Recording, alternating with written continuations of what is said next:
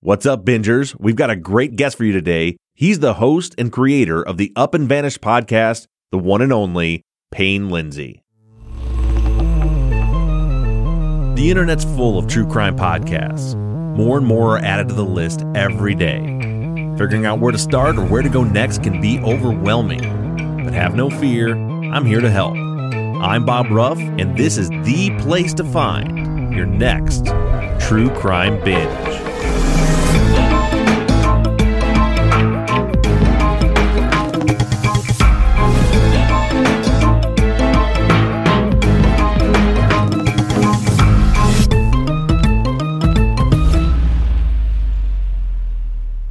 How you been, man? Good yourself? Pretty good, man. How's this uh, pandemic world been treating you? Probably just about like everybody else. It's you know it's working out. It's a pain in the ass, but you know doing Yeah. you know you and I do kind of the same type of work where we like be in the field and interviewing people, and that's Yeah. been a nightmare. Yeah, it's like they already don't want to talk to you, but they really don't want to talk to you now. Yeah, dude. I was just last week. I was down in Houston working on a case, and it's so weird now, like knocking on doors to interview people. Yeah, And it's like everybody's wearing masks and nobody invites you in. I'm like standing outside in the cold interviewing people because nobody wants you in their house. It's Yeah. weird, man. it's sketchy. so what are you working on nowadays? Are you are you are you, are you I know you've uh, you've kind of wrapped season two of Up and Vanish for now. Are you working? on yeah, so else? I've wrapped season two uh, a little bit ago. Um, I've actually started the preliminary research phase of season three. Um, so I Oh, found nice. a case that I'm I'm looking into. Can't really speak to it yet, but um, it should be a very interesting case, and hoping to you know put it on this big platform and hopefully crack something. You know, make something good happen. That would be the goal. it's such a it's such a awesome thing how this has worked out for you like between Tara's case and um and Kristal's case too just just by doing nothing else besides publicizing it how much you know how it just breathes new life into these in these old cold cases Yeah, I mean, that, to me, that's the main thing that a podcaster can do is put this case on the like in the spotlight again. I mean, the cases Mhm. go cold, no one talks about them, but if you make a podcast that people are listening to and people are telling their friends about it and they're hearing these different stories, it gets people talking again. And I feel like when everyone's talking, you know, the stars can align sometimes, and you know, the truth it pops out sometimes, and we've seen it happen. yeah that's fantastic so before we get into these cases I want so th- th- there's pretty much nobody in the true crime world that doesn't know who Payne Lindsey is Is that true? the work that you do I think that's true you know, I, I on Truth and Justice, I said, you know, our, our first episode of True Crime Binge is going to be a well known podcaster, and the most common guess everybody has is, "Ooh, Payne Lindsey, Payne Lindsey, Payne Lindsey." That's hilarious. Well, that's cool. That's Yeah. awesome. yeah. So so people know who you are, or they know what you do. Right. What I want to do is let people know who you are. That's cool. I'm with that. Yeah.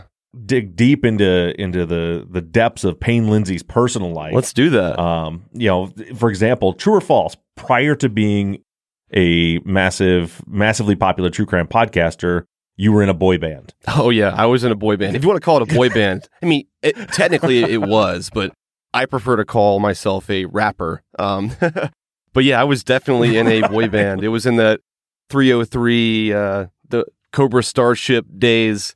I was making kind of rap pop music, and it makes me cringe now when I see it. But uh, it was fun, honestly. It was just a creative outlet, and you know, still figuring it out.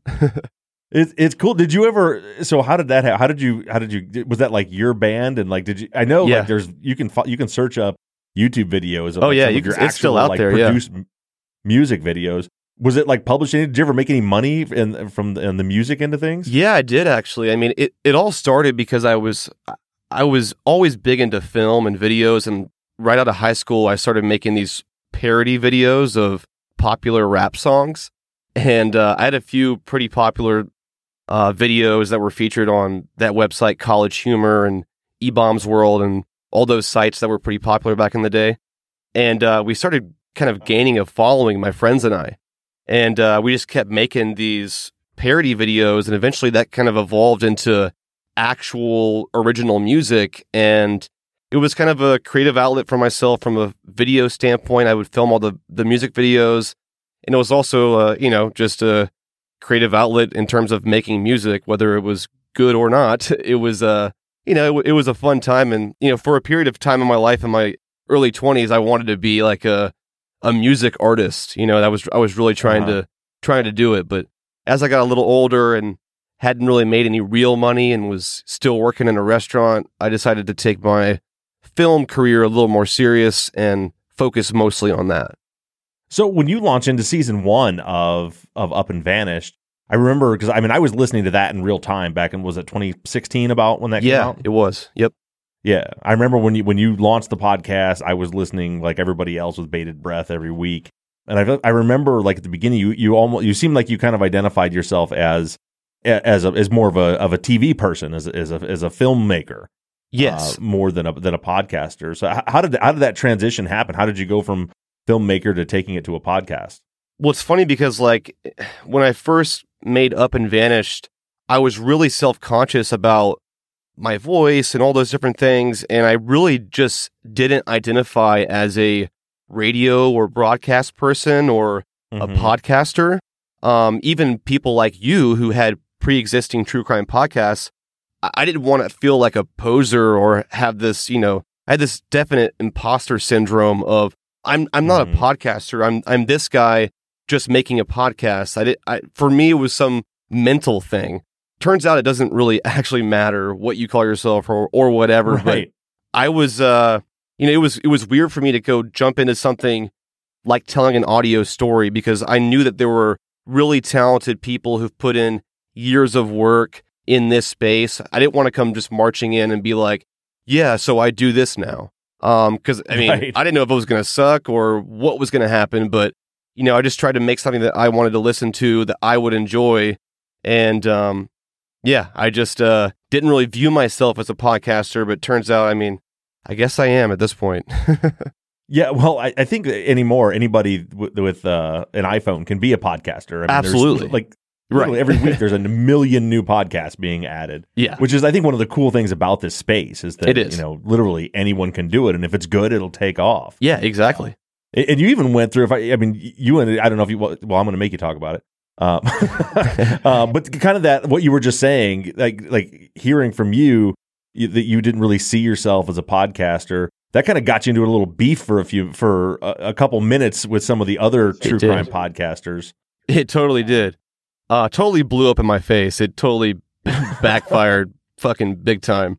I so I mean, my business partner Donald, he also is not a podcaster, quote unquote. He came from the music industry. We worked together doing music videos for some pretty popular artists, and he was burnt out on the the music space, and I was burnt out on the music video space. And so he kind of he, he partnered with me on Up and Vanished, and we made Tenderfoot, which is our company slash network of podcasts now. But uh, at the first podcast movement conference, one of us had this idea of wearing uh, these shirts that said "I'm not a podcaster," and it was just a total like, let's just disrupt this place and be like, you know, we're not podcasters. What the hell are we doing here? And we just kind of thought it was fun and silly, and you know, I had this uh, little, I had like a speech that I did. I was I, I had like a keynote thing, and it was called "I'm not a podcaster," and there was a bunch of fellow podcasters there, and the speech itself that I gave was really, I thought, was pretty respectful to all those uh, fellow true crime podcasters alike. And um, you know, there was a few lines that were taken out of context a little bit that I said, Uh-huh. or maybe not even out of context, just things that I said. Uh, not directly quoting myself, but I, said something along the lines of, you know, I listened to Serial and I really liked it, and I couldn't find anything else like it, and right. there was a void there, and so I wanted to make that podcast. I didn't mean that every podcast in the true crime space sucked. It just wasn't serial. Like they were just Yeah. literally different formats, different kinds of storytelling. And uh, you know, I think everyone would agree that serial was like a innovation in the way we tell stories in podcasting and you know is one of those landmarks. So it just kind of got confused and some people threw some shade towards me and you know, it was the first time my first year in this space and I thought I was just having fun, but you know, everyone was was not having it. They they didn't want me to have fun. But uh, most Yeah. people that I beefed with uh, were usually we're, we're all pretty cool now, I think. So, but yeah, it's definitely gotten twisted over the years of like what really happened that weekend and all kind of weird shit. Yeah, well, that because I wasn't there. Yeah. and it's funny. I'll, I'll circle back to why I wasn't there because it's exactly the same reason you were wearing those T-shirts. Yeah, like I know, like like Rabia was a was a Rabia Chaudry was was like in the. she beat, was there. actually she was in the audience. Yep. Yeah, and uh, I talked. I work with Rabia a lot. Yeah. and and she's one told me say you should get a hold of Payne and have him on the podcast. I'm like, you guys are, Are you sure? uh, yeah. you guys are. You guys are cool now, or and she's like, "Oh yeah, we had great. like some Twitter beef back in 2016 or 17, which just sounds so stupid when I even say that. Um, and But Rabia is so good at Twitter beefs, though. Yeah, she'll crush you. Um, Yeah, yeah, she'll make you really look yourself in the mirror and, and question if you're a good person or not. Um, yeah, she uh, we got into it a little bit, but I think it's all good now. We we were on a, a panel together recently, and we emailed back and forth a little bit, and I've seen her a handful of times at all these different events, and we have the some of the same friends, and we're in the same circle, so I think it's mostly all good at this point. Yeah, she loves you now. She told me she said she she told me to reach out to you. But you know the um the whole podcast movement thing was such a weird thing for me. So I went to well, we met you and I met at the first Crime Con in Yes, that's right. Yep. And it was like and that was like, you know, that was our jam, right? It was all true crime podcast people and Yeah. and we're all the same and we all hung out and had drinks and met all the people Yeah. and it was like just felt in my element. And the, I went to a podcast movement because I was nominated for some award and I was thinking it was going to be that same thing. And when I went out there, I have never felt more like a fish out of water Yeah. in my life. And I, I remember telling my wife exactly what your shirt said. I said, I'm not a podcaster. I don't, I don't, you know, because what I is this? fit with Yeah. these people. and, and no, and no, you know, not saying anything negative about, Sure. about everyone that was there, but it's, it's like the true crime podcast group is a different animal than your tip. It was like everyone was like everyone was like hipsters and talking. You know, they were talking about their audio, their audio software and their microphone. Oh, yeah. just going on and on and on. And it was like I walked in thinking like, well, I'm you know, because especially you know at the time my podcast was really blowing up, and I was like, I'm gonna walk in there and be like, oh, look at this, here's Bob Ruff. Nobody give a shit in the flesh. Nobody knew who I was. Wow, it's so funny. I was just yeah. sitting in the corner like I don't belong here. So I definitely understand the sentiment that you had. Oh, totally, totally.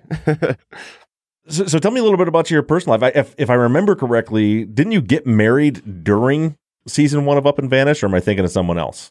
I did. So it was probably episode, I want to say three or four. It was super early on. It was just kind of bubbling up. It wasn't super popular yet, but it was, it had reached beyond my own personal network of friends and family. It was getting, you know, tens of thousands of downloads. And that was really crazy and cool to see that Mhm. other people I didn't know were liking and listening to this.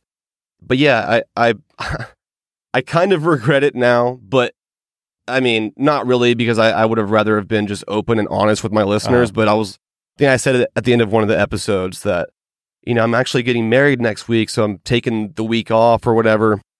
And so people who know I'm married obviously know from that. And I think she's like in the podcast in the background two or three times throughout the season. Uh-huh. But I've actually since been divorced, and we actually got we got divorced almost exactly a year later. And oh, really? we had been together for seven, eight years Mm-hmm. before that. So it wasn't just like a completely short relationship. It was one of those things where we just shouldn't have gotten married, and we did. Anyways. I had one of those practice marriages. Uh, almost. Did you? Okay, yeah. We were I mean, it happens. Yeah. You know, it sucks, but it happens. right. Uh, so Yeah. what's personal like look like now? Are you are you remarried? Got a new lady in your life, or what's things looking like now? Uh, definitely not married. Um, I mean, I'm down to get married again in the future, just not right, now. Right. I've really just kind of spent most of my time the last couple of years focusing on building this business and just trying to make really good content and push myself. Um, I've dated some, but um, right now I'm kind of in a phase where I'm really just focusing on work. But you know, I'm obviously open to always meeting new people and that kind of thing. So so you heard it here first, ladies. He's uh he's a bachelor. He's available. Look Yeah. up Payne that's not that's not yeah. uh, so your business has really, uh, you, you know, because you your voice is on Up and Vanish, but your your uh, the engine of Tenderfoot TV is behind a lot of projects. I mean, I know that you for one you you and I both had a similar experience where our podcast got taken onto not only TV, we were both on the Oxygen network. Yeah. Yep. Now, when you, your special, the Up and Vanish special on Oxygen, did you? So I had a producer credit. You know, I learned in that business what you know what that means. There was a whole Oh, bunch yeah. of producers that didn't know. They're pretty stingy about those, aren't Yeah, they? didn't know what the hell. They don't just pass those out. Yeah. Now, did you actually produce because you uh, because with this filmmaking background you have, did you actually produce your show? Yeah, so I mean, I was an executive producer on the show, and I was the creator of the show, and I was also in the show because it was basically like a catfish meets up and vanish, where I'm actually knocking on these doors and stuff on camera. And um, yeah, I mean, I, I would say that I had the option of giving as much creative input as I wanted, Mhm. but uh, it didn't mean that they always took it. Right. So I mean, it was uh it was definitely a learning experience. I don't want to talk bad about anybody, but it was definitely stressful and I was in a bunch of uncomfortable situations that I'll I'll never want to be in again, Mhm. just having to deal with real people and then all these frustrating people on the production side. Um but yeah, I was a EP and you know, I, I had a say in a, in a lot.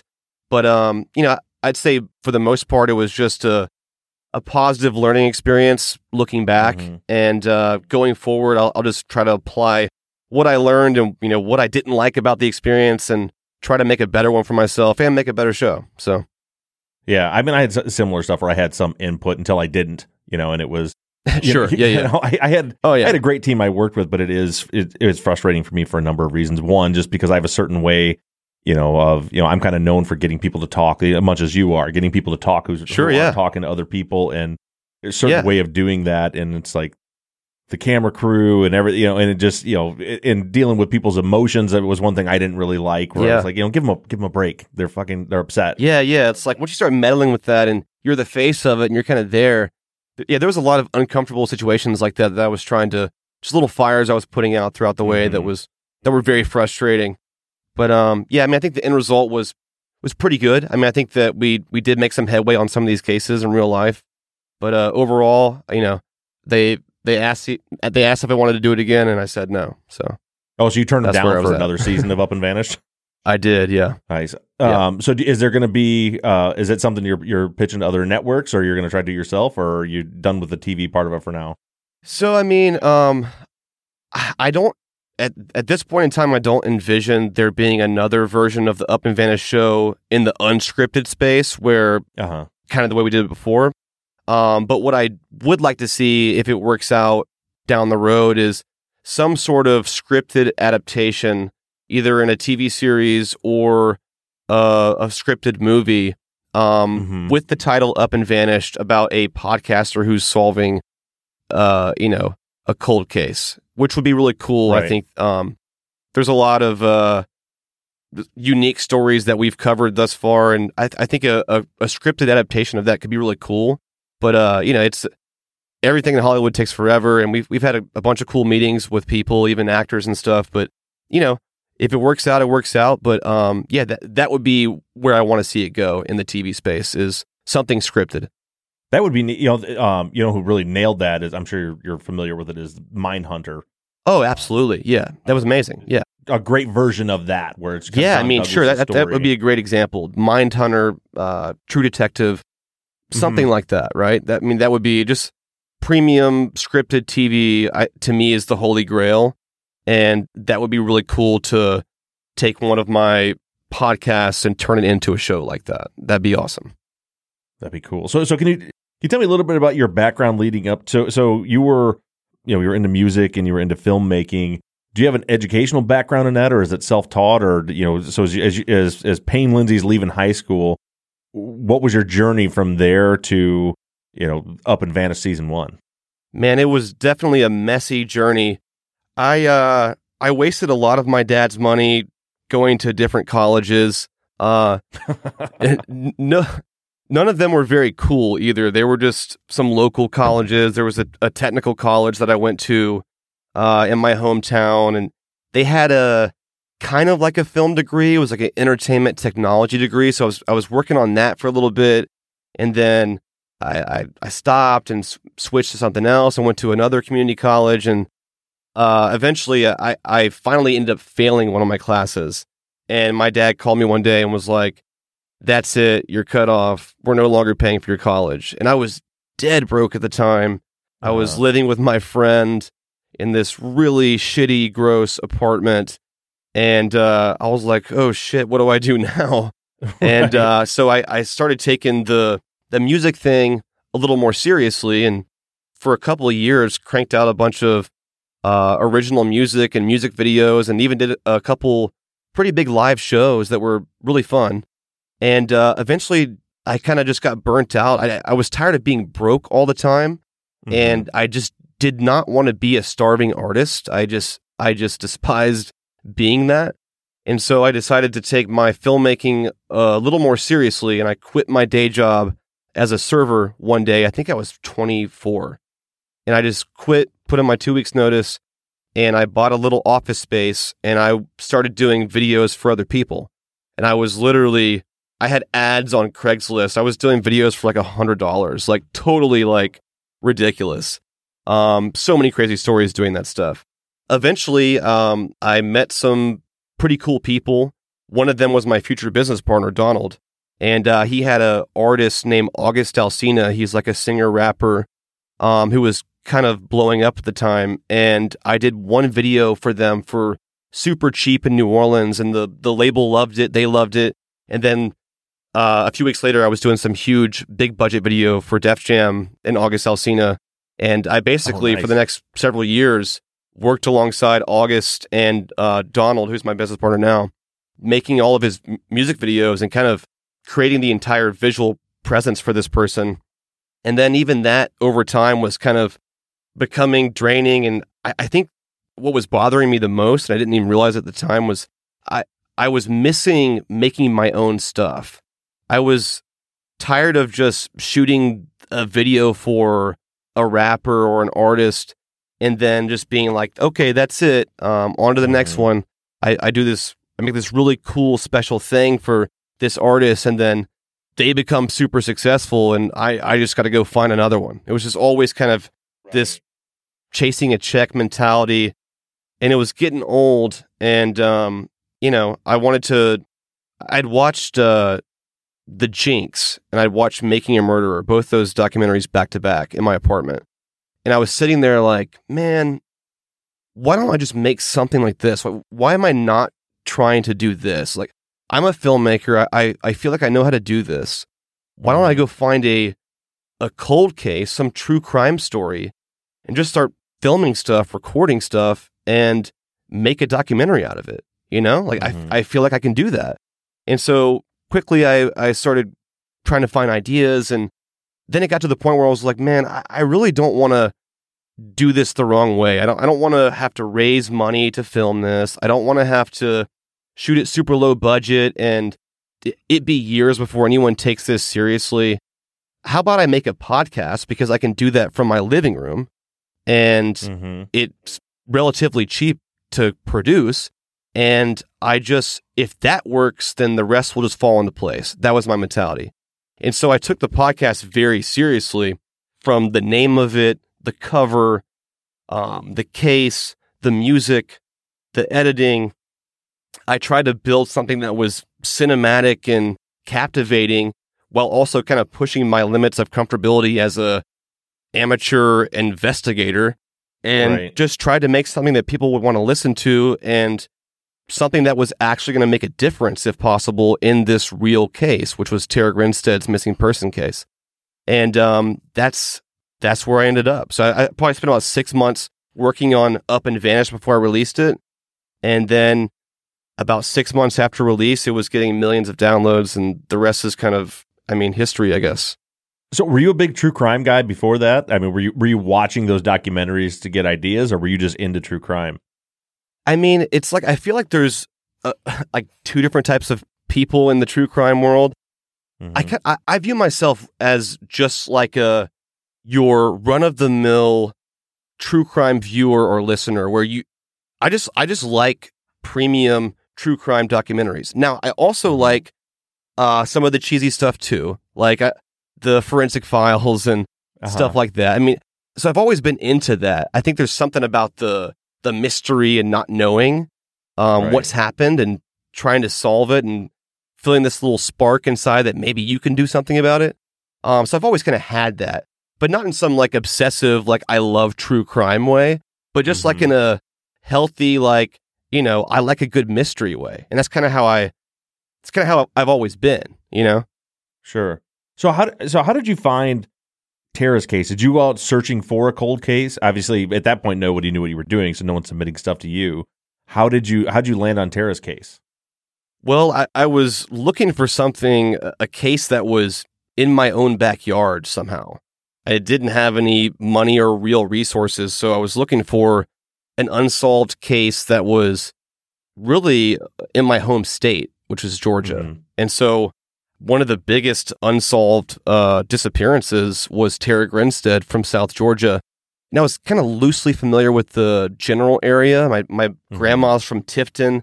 My dad grew up in Albany, and they're all these they're all southern towns in Georgia. So I was kind of familiar with the general area and the way the people are. And uh, the whole thing just gave me the creeps. I, I just really Right. had no clue what happened. And it was just mind blowing to me that it'd been over a decade and they had literally no idea what happened. And her cell phone was inside, the door was just locked. It's like she literally vanished out of her house and was never seen again. It was so crazy. So I, I honestly I felt drawn to it in, in a weird way. And logistically it it was making sense. And it didn't take long before I made a few phone calls and realized that my my grandma herself was like best friends with someone who was one of the last people to see Tara alive. And that was super early on in my investigation. And I think that was the tipping point for me to say, okay, I think I'm going to continue doing this. Because at, at that time, I didn't even know what I was doing. I didn't know Right. where this was going or how long this was going to take. But it, at that point, I was like, all right, this, I'm going to keep going. Wh- whatever happens, I'm not sure, but this, this feels right. And that's what I did. I just kept going. It- you know, that was an interesting time in the in the field in true crime podcasting because it was you know true crime podcast You know, guys like Aaron and Justin with Gen Y have been around for a long time, but these these long form investigative podcasts, you know, Serial. What I'm sure there was others out there, but Serial was like the impetus of that. Sure. And then the couple years following that, 2015, 2016, when you and I kind of both got our start, it was like it, it just caught me when you, you said I didn't really know what I was doing, but none of us did. There, there was no there was no format, you know, like now somebody, you know, even us, even, even me when I'm starting a new season, I'll be looking like, well, what other podcasts are popular? What kind of format do they use? What kind of sound design do they have? And you can like look at this, you know, I can I can go look it up in Vanished and and and see how you kind of piece it together, but when you were starting out, that that just wasn't there. Like you either Yeah. there was serial, a bunch of amateurs that were, you know, like myself that were just learning as we go, and then you get into the space and start doing it, and then it, it almost feels like you're. For me, I'm into film quite a bit too, so like I can feel that like filmmaker vibe to the way that you made the podcast, where you have a you could almost if you were watching it, you could almost see the B roll, you know, where there you're where you're Sure. changing voices a lot, and it Yeah. it's just cool that you made something that that blew. I, I think it blew up for two reasons: the production was great, and and all of a sudden, this ten year old cold case, you got crazy movement in it. Yeah. Yeah. It was crazy. It's funny that you said that we all didn't know what we were doing because it's totally true. But I remember Right. looking back on it though. I mean, it's one of those things where I remember seeing your podcast, but I assumed that you, this guy does know what he's doing, right? Like I looked at everyone else's podcast. I, was what I like, was all these guys, they all know what they're doing. I'm the one who doesn't know what he's doing. And Yeah. we, we probably just all felt that way about each other, but you know, just goes to show you.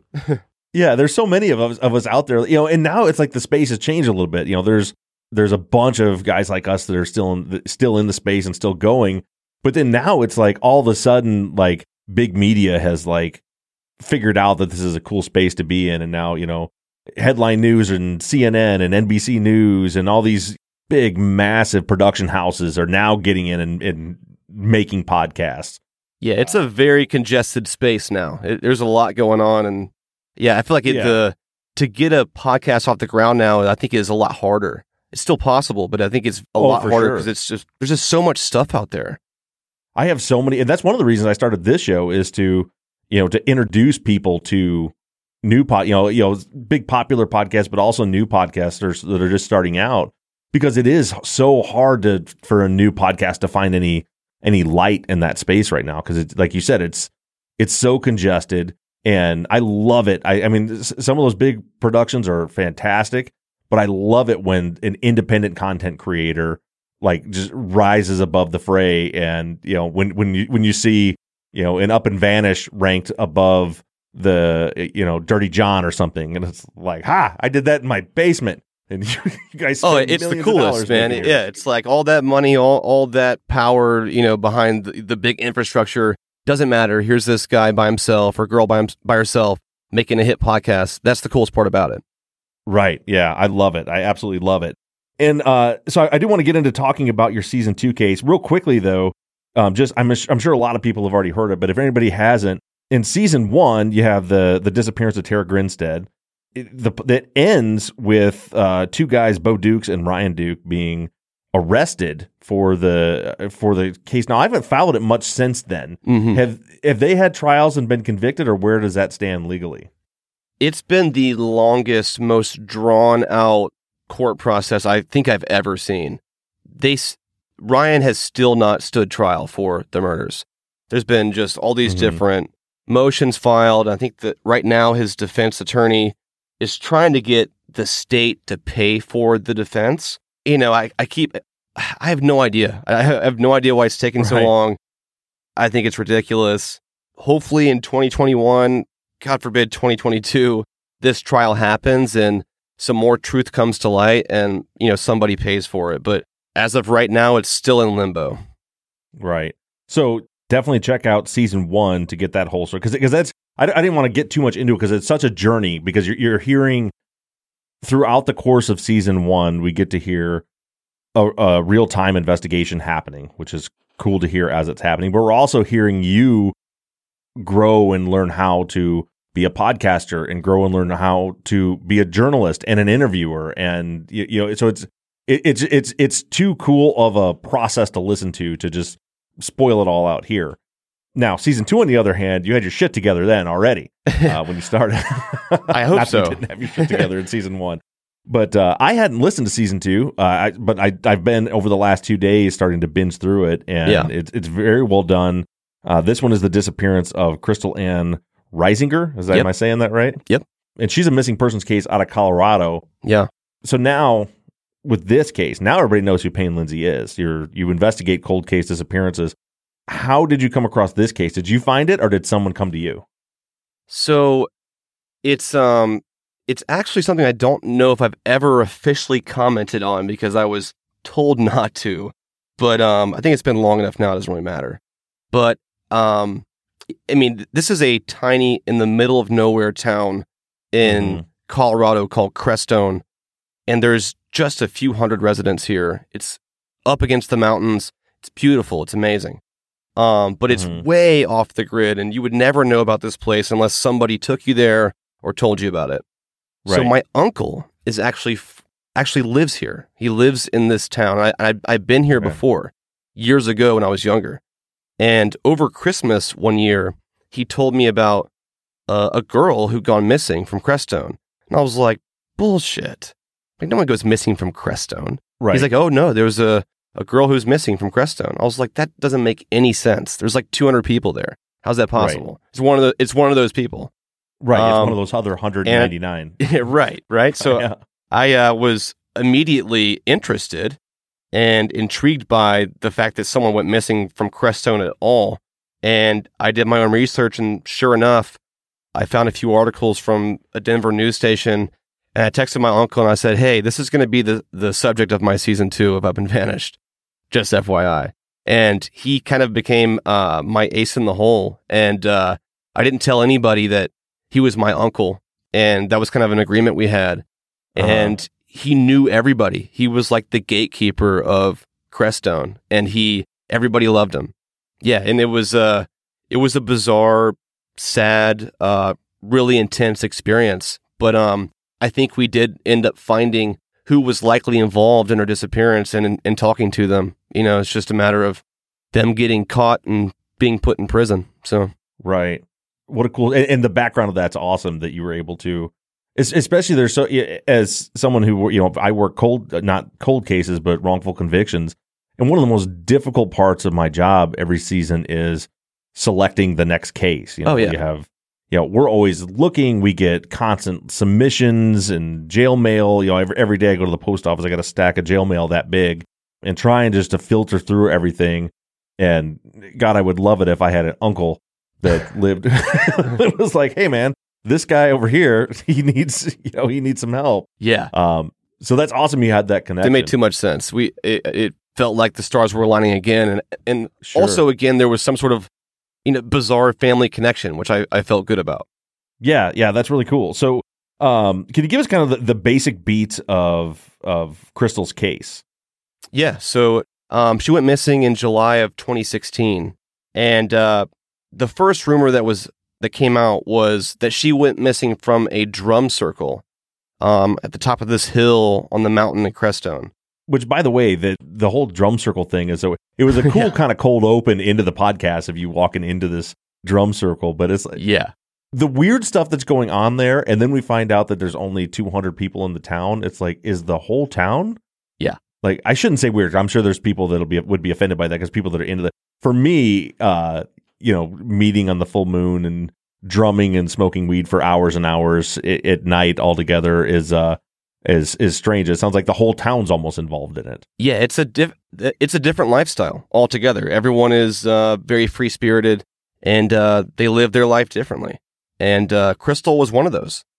But um, you know, within all that peace and love, there was a, a bad egg in there. There was somebody who wanted to harm people, and um, you know, he got away with it. But uh, Kristal went missing, and you know, we quickly found that she likely was not last seen at the drum circle, and that rumor was probably started by some of the uh, persons of interest, actually. But um, yeah, before long, a few key names surfaced that became, I, I would say, the primary persons of interest in this case. And uh, I'm not sure how far you made it in the podcast yet, but I'd say about halfway through. Have you met Catfish yet? Oh yeah, I'm I've I just finished the second episode of you talking to Catfish, and it's some of the most riveting podcasting I've ever heard. Is just just listening to that insane conversation. I mean, it will really make your brain break. It makes no sense what's going on. It will hurt your head. Um, yeah, I, I don't know how I did that for so long, but uh, yeah, he says a lot of weird stuff, and um, it doesn't all make sense. You know, you can, if you look at if you analyze it, it doesn't look good. And and this is the person who was the last to see Kristal alive, and he admitted that, Right. and that's a that's a fact. Um, but yeah, all the I don't know what the explanations are for all of his odd behavior after the fact, and he also has no remorse for you know, or doesn't even feel bad that she's gone or missing. Doesn't even care. That's also strange. Yeah, the, the- I, I felt like those that those phone conversations were were definitely telling a little bit. But then again, I I was thinking as I'm listening to it, like how is Payne even doing this? I can't I can't track right. what he's saying. Like what the fuck is this guy talking about? I have no idea. Yeah. I mean, half the Yeah. time I was just, I, I didn't have any idea. And I would even catch stuff that I missed on my second listen back. Like, oh, wow, that's what he said there. But uh, Right. he's just really kind of, in a way, intimidating to talk to because he just, he's the kind of person who just steamrolls the conversation and just, you know, is, will easily fly off the rails and then all of a sudden be really cool and calm, then say some weird fucked up shit. And you're like, what is going on with you, man? Yeah, it doesn't make any sense. You, like you're always kind of walking on eggshells. Um, but yeah, I mean, he he willingly talked to me, and I think that I think he hung himself. Um, you know, even if uh, there haven't been any arrests made in Kristal's case, I know that one day there will be, and I think that for Kristal's friends and family, the people who were likely involved, I think the podcast helped expose their character on the show, and Mhm. that was validating to them.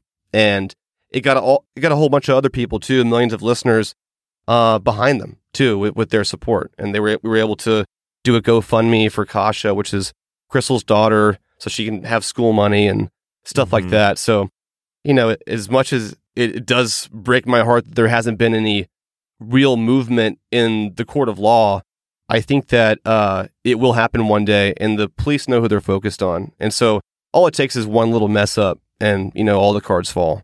Right. And, and so, if you had contact with law enforcement, you know, when you wrap your investigation, have you like turned stuff over to them to help them move on?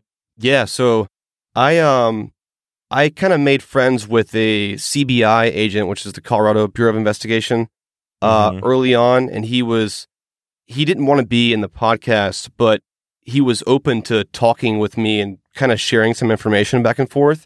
And so I would Right. run things by him behind the scenes and pass him stuff that I would find throughout the whole process. And it was funny, actually. One time we, the first time I met him, we drove to this office in the middle of nowhere, and we were in this conference room by ourselves.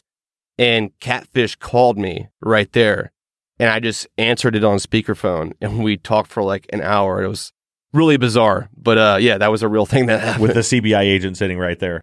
yes, yes, God, that's awesome. The investigation is is great. I don't want to spoil too. It's, it's one of these thi- things where you know I want to dig into the case a little bit, but I also don't want to spoil it because you Sure, get yeah. to, um there's a lot of a lot of revelations you go through. You know, you mentioned the to me it was it was very serial to undisclosed. Um, Mhm. except for it was like the story everyone heard, and then you investigating and, and exposing it. So like in serial, you had you know the the wrestling tournament that was that that was that day Mhm. and then undisclosed podcast comes out later and like it took a little bit of digging and they're like there was no wrestling match so right, literally everything you think happened doesn't matter and you sort of do the same thing here where you know it's, it's all it's all about this drum circle and she was at the drum circle and the killer must be in the drum circle and then you go start digging in a little bit it's like no actually Actually, no. Maybe what, what if the drum circle has no part in this? Then, then what? Then who? Yeah, Right. And it's like then it just opens up because now that you're not tied to and I feel like sometimes uh, investigators will will get like like in that case where they're tied to well it must be this and they're just and they Yeah. just keep going back to that same well and can't find an answer and it's like well if we get out of that well maybe the answer's over here somewhere. yeah. You got to be super objective, and it's easy to get caught up in one particular idea or instance, and you know have that nag at you. But yeah, I mean, I, I always try to stay as open as possible and just use my instincts as best as I can. But it didn't take long at all for us to realize that she probably wasn't even there at all, and that was Right. a shocker to even family. So Yeah, it's really good work both season 1 and season 2 of Up and Vanish. Check those out.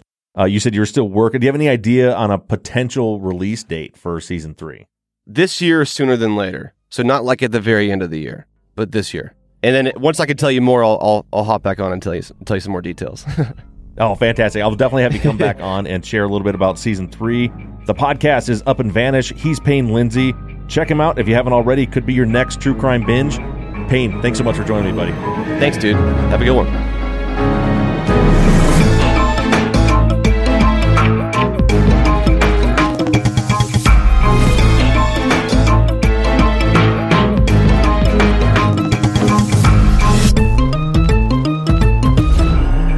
Crime Binge is an NBI Studios production and is distributed by Audioboom. Produced and edited by Mike Bussing. Music and artwork by Shane Yoder of PutThemInASong.com. Our website, TrueCrimeBinge.com, was created by Katie Ross of CreatedInTandem.com. If you're a listener and would like to recommend a future guest or a podcaster that would like to request an interview, you can do so right on our website. And again, that web address is TrueCrimeBinge.com. If you're enjoying the show, please do me a huge favor and take a minute to rate and review us on iTunes or whatever platform you're using to listen. And make sure you give us a follow on social media. We can be found everywhere at True Crime Binge. Thank you so much for listening, and make sure you tune in next Wednesday morning for another podcaster, another case, and another True Crime Binge.